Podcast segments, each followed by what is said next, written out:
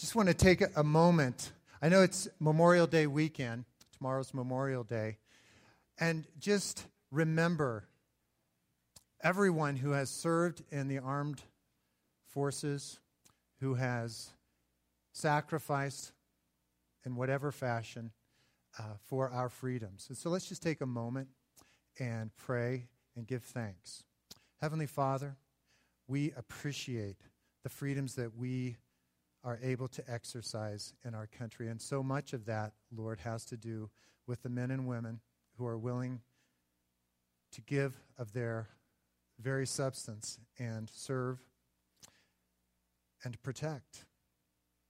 And so, Lord, we lift them up to you now. For those who are active, Lord, we pray for your protection upon them, your grace in their lives, Lord. And for those who have served already in whatever fashion, perhaps even who have given their lives, Lord, we give thanks to you. We know that they are in your hands, and we remember them and make much of them this day. In Jesus' name, amen. We are in the first epistle of John, studying John's message of love. And I've called this series Love Unleashed because really that's John's intention. John's intention is for his readers to understand, to experience more fully the love that they have received from God the Father. Now, try to imagine what is going through the apostle's mind at this point, if you will. John had lived with Jesus day in and day out for a period of three and a half years or so. Probably because John and Jesus were cousins biologically. John knew Jesus long before that. But John came to the awareness through his discipleship with Jesus Christ that Jesus was the Word, the Alpha the Omega, the beginning and the end. He was the Word who was with God in the beginning and who was God. Now try to imagine now, some 50 to 60 years later, John writing in remembrance of those three and a half years and his experience with Jesus Christ personally but now also through the impetus of the Holy Spirit writing these words to his readers, trying to communicate to them the depth of the love that God had for them. And that's why in John's gospel, but also in all three of his epistles, John focuses very much on the love of God. John called himself the disciple whom Jesus loved. And I think that honestly, each one of us here this morning could make that same claim. If you are a disciple of Jesus Christ, you must understand, and it is my intention here this morning to communicate to you that you are profoundly loved. You see, when God chose to save us, he could have very easily, because he is God, chosen to save us from sin and yet leave us just a part of creation. Because the resurrection will impact all of creation. It says in Romans chapter 8 that the whole creation groans looking forward to the revealing of the sons and the daughters, the children of God. You see, God chose in his salvation purpose for us not just to save us from sin, not just to keep us from going to a devil's hell, but to actually make each one of us his children. To make us a part of his family uniquely. We aren't begotten of him as Jesus was, but we have been born again by his Spirit into a new and a living hope. And it's a profound thought. And John, will begin in verse 28 of chapter 2, writes, And now, dear children, continue or abide in him, in Jesus, so that when he appears, we may be confident and unashamed before him at his coming.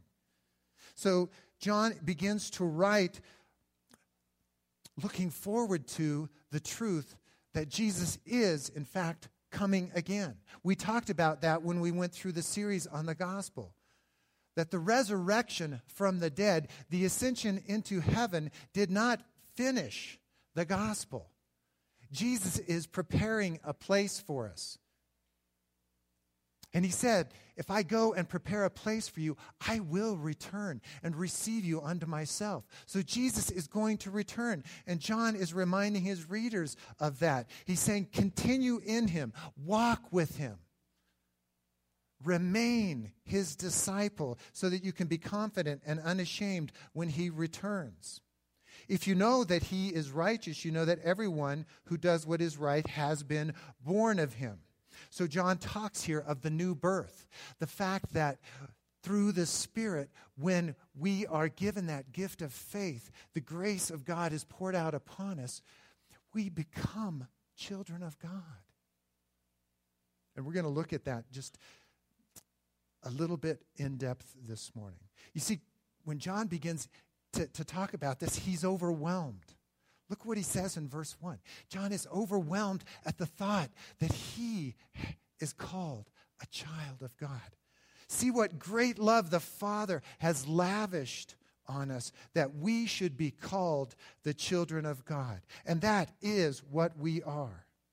The reason the world does not know us is that it did not know him. Dear friends, now we are the children of God. And what we will be has not yet been made known. But we know that when Christ appears at his second coming, when we are resurrected, when our bodies take on immortality, we shall be like him, for we shall see him as he is.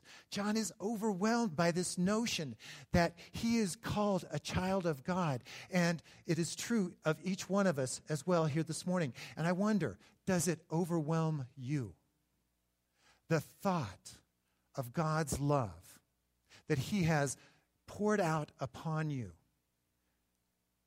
that He wants you to be His child forever with Him in heaven, that He loved you so much that He gave His only begotten Son to die upon a cross, to shed his blood so that you might be forgiven and enter in justified into his presence. It's an amazing thought. It's a, it's a transforming thought. He has sanctified us, He has set us apart. Throughout the New Testament, the believers are called hagios. And hagios means holy one or saint. And that is what we are. We are holy ones. We are saints. That is to say, we have been set apart from the world, from the darkness of the world, into His light. We are unique because of what He has done. He has called us holy ones. And you say, well, hold on, Greg. I don't feel like a holy one. I have a hard time thinking of myself as a saint. But God doesn't. He looks at you and he sees a holy one. He looks at you and he sees a saint. Because when he looks at me, he sees Jesus Christ. Because he has covered me with the robe of his righteousness. He has made me his child. It says in 2 Peter chapter 1 verse 4 that I have become a partaker of the divine nature through the new birth. Wow. I am not looking out at a congregation of people who are just plowing along. I am looking out at a congregation of people who have been called out of the darkness into his marvelous light, who have been set apart from the world as his holy ones, his saints. You have been given special calling. This process of sanctification, he talks about it a little bit here in the first three verses. He says in verse 1 that the Father has lavished his love upon us and he has called us children of God. That is what is called positional sanctification. God says it and it's done. So he looks at you and he says, I'm calling you out of darkness into light. You are my child. You are set apart as a saint, as a holy one, as a hagios. We are the children of God. Now, it has not yet appeared what we are going to ultimately be, John says. But when he appears, when he returns and he calls us unto himself, we will be transformed. Our bodies, this mortality, will put on immortality. This corruption will put on incorruption. We don't know exactly what that's going to look like, but this we do know. When he appears, we will be like him because we will see him as he is. So, whatever it is we are to become, we will be fully, fully perfected. That is called perfected sanctification. There will come a day when you are set apart as a child of God, when the creation will no longer groan because you have been named by the Father, and Jesus will have called you to himself. Perfected sanctification.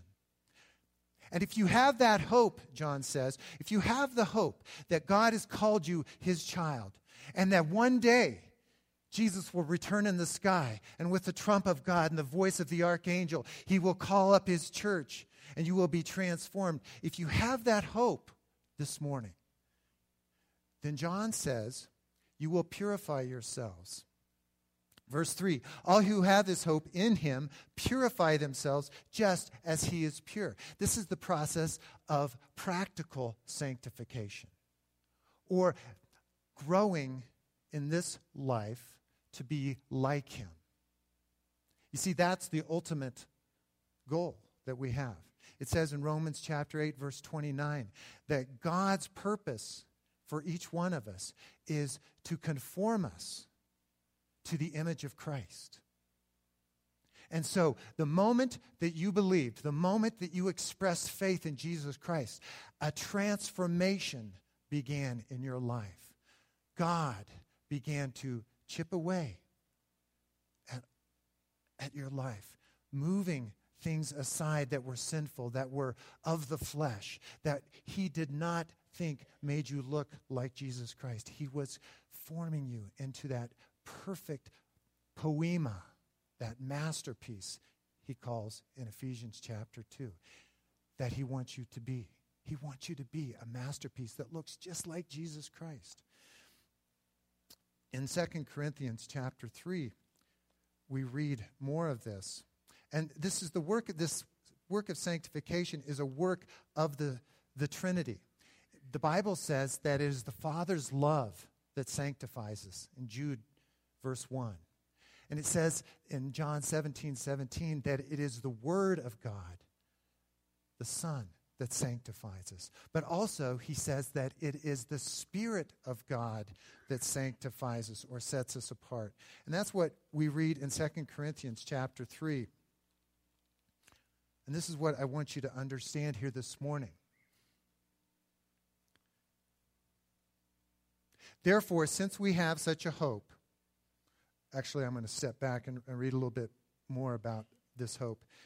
If the ministry that brought death, which was engraved in letters on stone, came with glory, so that the Israelites could not steadily look at the face of Moses because of its glory, transitory though it was, will not the ministry of the Spirit be even more glorious?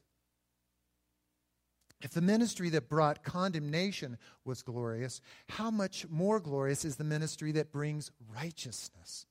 For what was glorious has no glory now in comparison with the surpassing glory. And what, excuse me, and if what was transitory came with glory, how much greater is the glory of that which lasts? So Paul is making the point here that when Moses went into the presence of the Lord, his face shone with glory because of the transference of God's glory to Moses. But that was under the covenant of the law that ultimately brought about condemnation.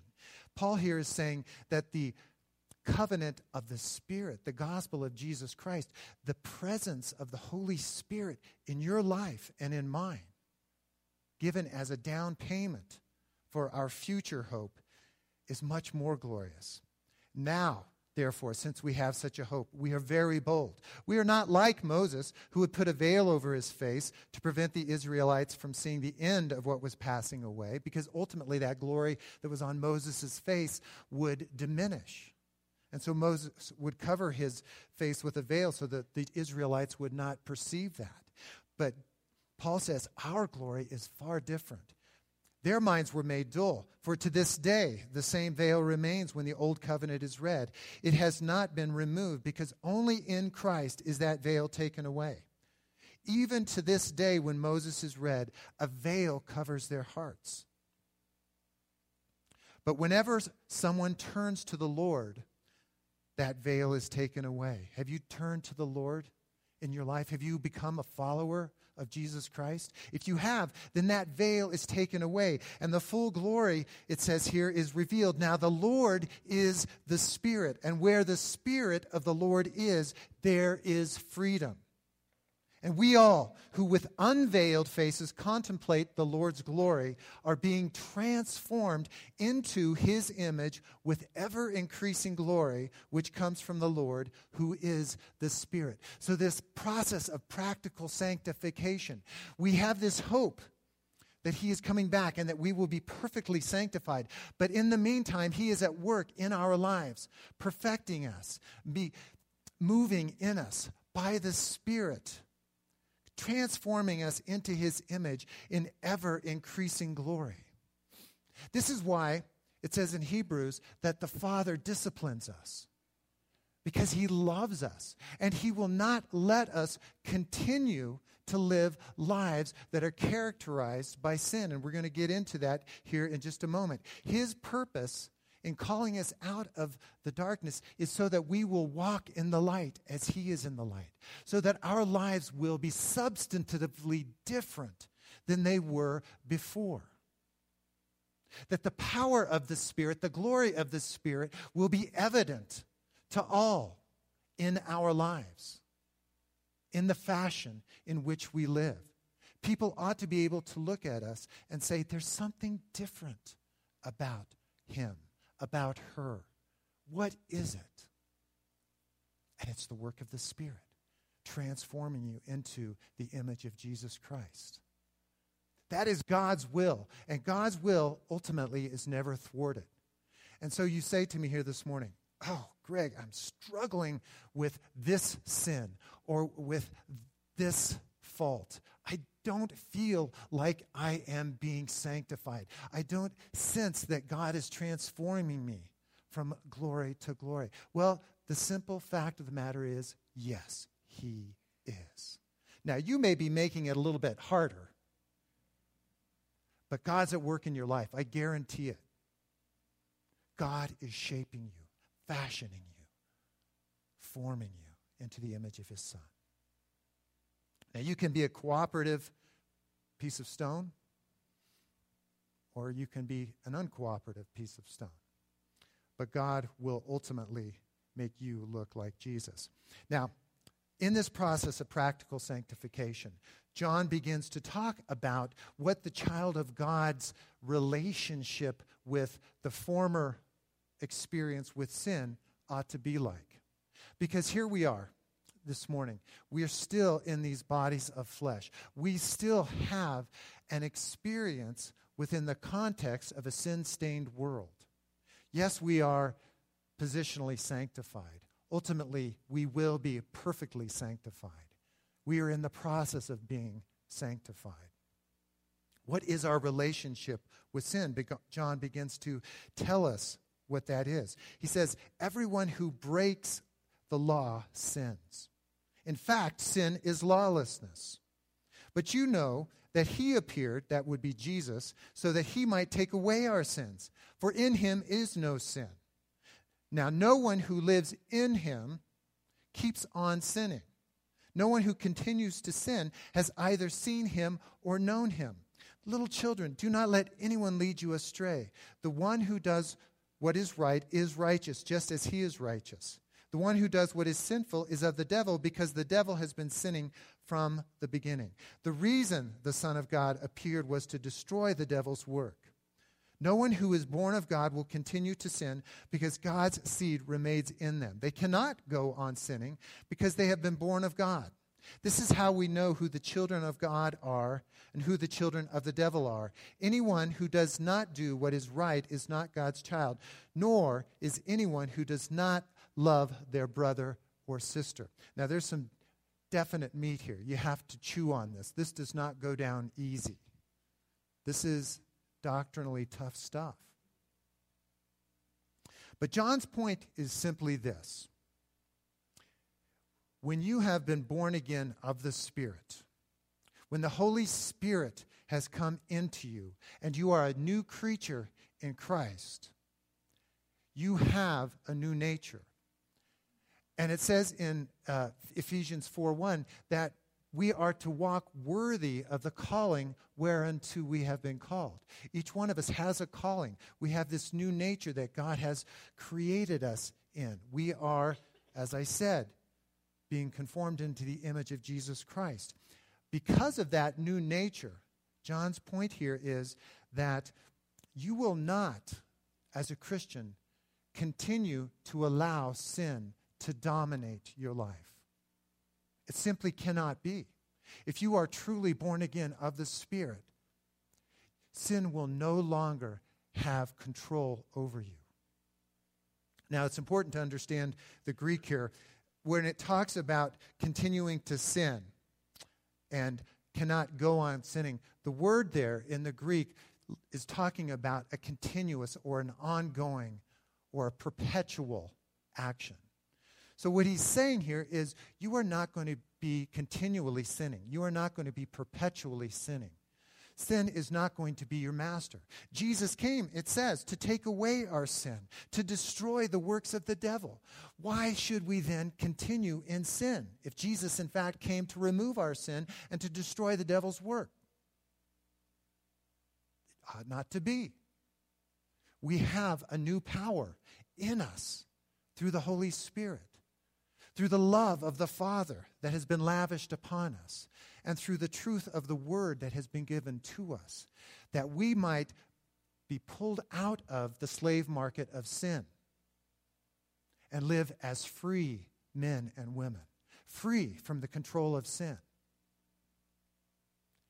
Everyone else who does not have the Holy Spirit in them, who has not been born again, of the gospel of Jesus Christ will be under the mastery of sin. Now, they may not sin all of the time, they may not sin in a grievous fashion, but ultimately, sin is their master. They cannot escape it. But there is a new pathway for those who have come under the auspices of grace. And as it said there in 2 Corinthians chapter 3, we are free as Paul wrote to the Galatians. It was for freedom that Christ has set us free. To live as free men and women, free from the control of sin, free from rebellion against God. Which ultimately, that's what all sin is. All sin is rebellion against God. When Adam and Eve saw the fruit of the tree of the knowledge of good and evil, it was pleasant to the eyes, pleasant to the taste, desirable to make one wise. They were in rebellion. They desired something other than what God had promised. So we, as Christians, as new creatures in Christ, are no longer subject to sin. Do we sin? Yes, occasionally. Occasionally we will commit a sin. But are we under the domination of sin any longer? No, absolutely not. Our lives, as I said, should be transformed. We should look substantively different in the way in which we live than we did before Christ. Now, it's a process. This practical sanctification occurs over the entirety of our lives. Until I am resurrected from the dead and this corruption puts on incorruption, I am going to have to every day rise up and put off the old man and put on Christ. I want to read for you out of Gal- or Colossians chapter 3, probably one of the best descriptions of this daily struggle that each one of us has. Paul says to the Colossians, Since you have been raised with Christ, set your hearts on things above, where Christ is, seated at the right hand of God. Set your mind on things above, not on earthly things, for you have died, and your life is now hidden with uh, Christ in God. When Christ, who is your life, appears, then you also will appear with him in glory. Put to death, therefore, whatever belongs to your earthly nature sexual immorality, impurity, lust, evil desires, greed, which is idolatry. For because of these, the wrath of God is coming upon the sons of disobedience. You used to walk in these ways in the life you once lived, but now you must rid yourselves of all such thing as anger, rage, malice, slander, and filthy language. Don't lie to each other, since you have taken off the old self with its practices and put on the new self, which is being renewed in the knowledge and in the image of its creator. There's this process in sanctification where we have to each day recognize that the love of God has been lavished upon us, that God's great love transcends transcends the things that would enslave us. It is far more powerful than the power of sin. And so we can live as new creatures in Christ. We do not have to be uh, continuing in sin. Now, this was an important teaching because in uh, the early days of the church, there was a group that was beginning to rise up. And they were called the Gnostics. And essentially, what the Gnostics said was that flesh was evil and spirit was good. And that the flesh could never do anything that was worthy of God the flesh was ultimately corrupted. Now, this was a problem, and we'll, we'll get into this next week a little bit. This was a problem because Jesus came in the flesh, didn't he? He came in the likeness of sinful flesh. And so the Gnostics thought, well, Jesus really didn't come in the flesh. He was just a phantom. He appeared to be in the flesh. And so this false doctrine began to arise. And the Gnostics would take this doctrine to its ultimate conclusion of that since flesh is evil, whatever you do in the flesh only glorifies God because that's how God fashioned it. And it ultimately grew into a doctrine that Paul addresses in, in Romans chapter 6, where people believed that by sinning, they would glorify God. The more you sinned, the more grace you needed, and the greater God's glory was. And Paul said, that's a detestable doctrine. And that's what John is saying here as well. He is saying that we are in the flesh and that our flesh is going to be redeemed and that we can, in the flesh, by the power of the Holy Spirit, put on the new man and live a life that is glorifying to God. Why? Because of sanctification, because of the Father's love, because of the Son's word, because of the Spirit's strength. And that's available to each one of us, from the very youngest child in this room to the very oldest person. That power that rose Jesus from the dead is available to us. John begins or continues to say that this new nature is most profoundly made evident through love, through the exercise of love. And the term here, love, is the Greek word agape, which means sacrificial or selfless love. That's the kind of love he's talking about here. It's not the kind of love where you have an affectionate feeling towards someone. It's the kind of love that determines by an act of the will that this person, regardless of their stature, regardless of their behavior, regardless of anything about them, is a worthy recipient of my love. That's the kind of love God has uh, given to us agape love.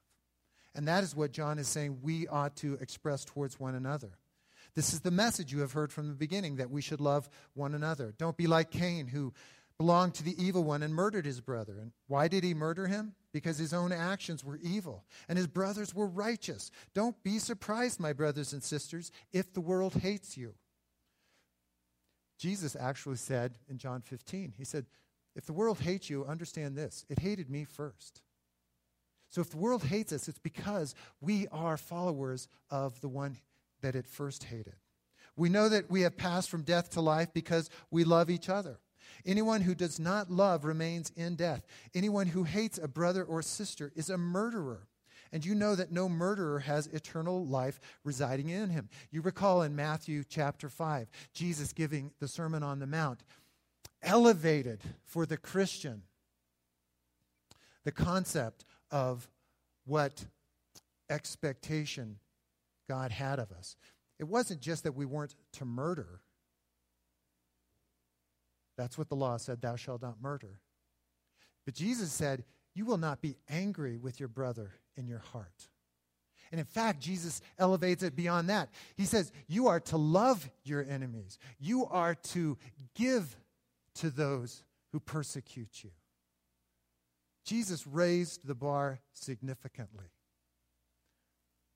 And that's what John is repeating here. This is how we know what love is.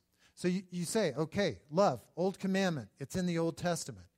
Yes, but we found love in a new and a fresh way when Jesus Christ came. He demonstrated for us what true love actually looks like. Greater love has no man than this, that he laid down his life for his friend. And that's what John repeats here. Jesus Christ laid down his life for us, and so we ought to lay down our lives for our brothers and sisters. If anyone has material possessions and sees a brother or sister in need, but has no pity on them, how can the love of God be in that person? Dear children, let us not love with words or speech only, but with actions and in truth. So he gives us the gamut here of what love can look like. That from that very difficult, perhaps life sacrificing action of laying down our lives for the benefit of someone else, which, you know, in America, we don't really have to cross that bridge, do we? But around the world and throughout history, Christians, untold millions of them, literally, have been martyred for love and for, for the brothers and the sisters of the faith. So, but John gives us, uh, he doesn't give us an escape. You can't just say, well, I don't really, no one's calling on me to die for someone else. I don't really have to do that. He's saying, yeah, but if there's anyone around you who's a brother or sister who is in need, that most simple expression of love and of giving, if that opportunity presents itself to you and you resist it, then love doesn't abide in you. So we, from the very simplest act of giving a cup of water to someone who needs it, to the action of dying on behalf of someone whose life requires it. That's what love is. That's what Jesus demonstrated for us. And that's what John reiterates here is required of us. We must love one another. That was Jesus' new commandment. Love one another. This is how we know we belong to the truth and how we set our hearts at rest in His presence. If our hearts condemn us, we know that God is greater than our hearts and He knows everything. Dear friends, if our hearts do not condemn us, we have confidence before God and receive from Him anything we ask because we keep His commandments and do what pleases Him. So you're thinking of this new ethic of love that God has given to us. And you're thinking to yourself, oh my goodness, how can anyone live like that? Well, again, through the power of the Spirit, through, through the truth of the Word, all of those things, that's how we live that way. But we don't always live that way, do we? There are those opportunities where our brothers or sisters have been in need and we haven't helped them. We've had opportunity to serve others and we have chosen not to. And it's very easy for the Spirit, or excuse me, for our flesh, rather, to condemn us to tell us, oh, I blew it again. I failed. I messed up. God must hate me. Now, remember, this is the same God who has lavished love upon you so that you might become the children of God. This is the same God who gave his only begotten Son for you. The Bible says that there is no condemnation for those who are in Christ Jesus. So you are free walking in the Spirit without any need to be condemned. That's what John is saying. This is how we know we belong to the truth. If our hearts condemn us, if for some reason we fall short of the, the mark, we feel like we have not done what we ought to, God is greater than our hearts. He knows everything. There is no condemnation for those who are in Christ Jesus. He has come that we might live life in freedom without the judgment of the law. It's a wonderful freedom that we have.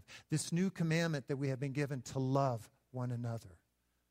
Yeah, sometimes we don't love as we ought to, but God does not condemn us. God knows everything. When our hearts don't condemn us, when we are walking in love, awesome. That is beautiful. How good and how pleasant it is, the psalmist wrote, when brethren dwell together in unity and it certainly is. But don't allow the enemy to accuse you, to get you into that place of condemnation, of thinking that you have fallen short of the mark, that God is somehow angry at you. That is not true. God loves you, He is delighted with you. Yes, He is fashioning you, He is shaping you, He will discipline you occasionally as needed. But ultimately, there is no condemnation. That's how you know you belong to the truth. And this is his command to believe in the name of his son, Jesus Christ. And from that belief comes a new birth. And through that new, new birth becomes new behavior to love one another as he has commanded us. The one who keeps God's commands lives in him and he in them.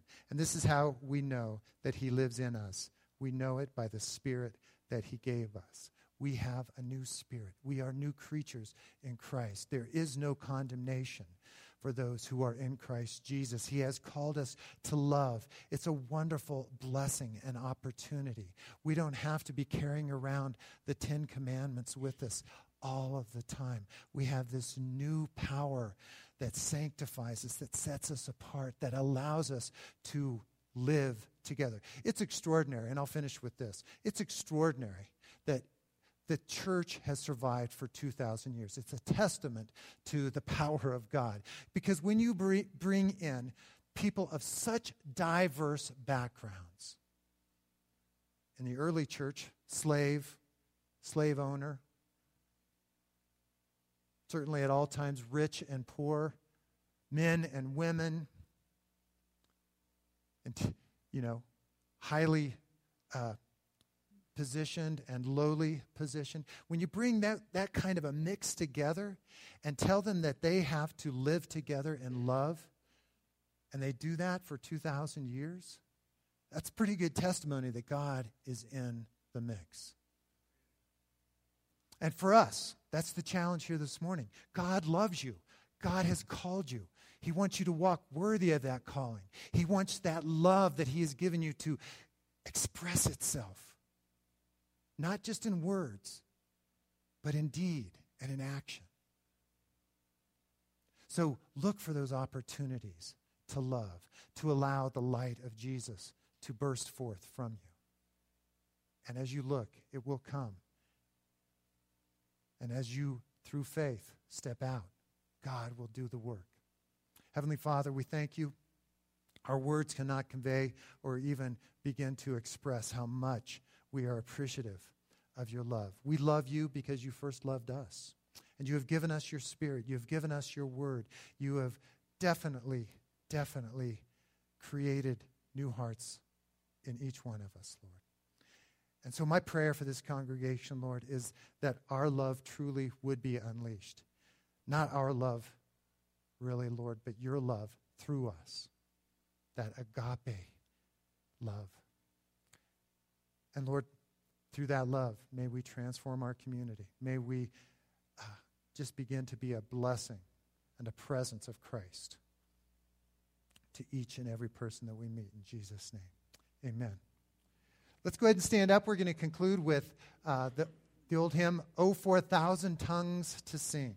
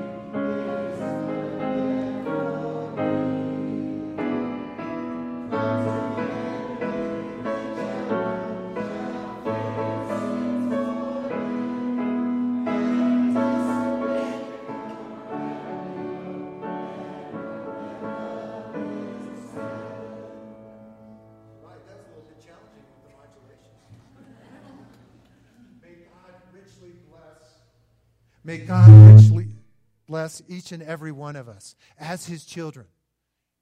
Let's go forth from this place knowing that he has called us to a, a greater and a deeper life than we ever thought possible through the power of his love. In Jesus' name, amen.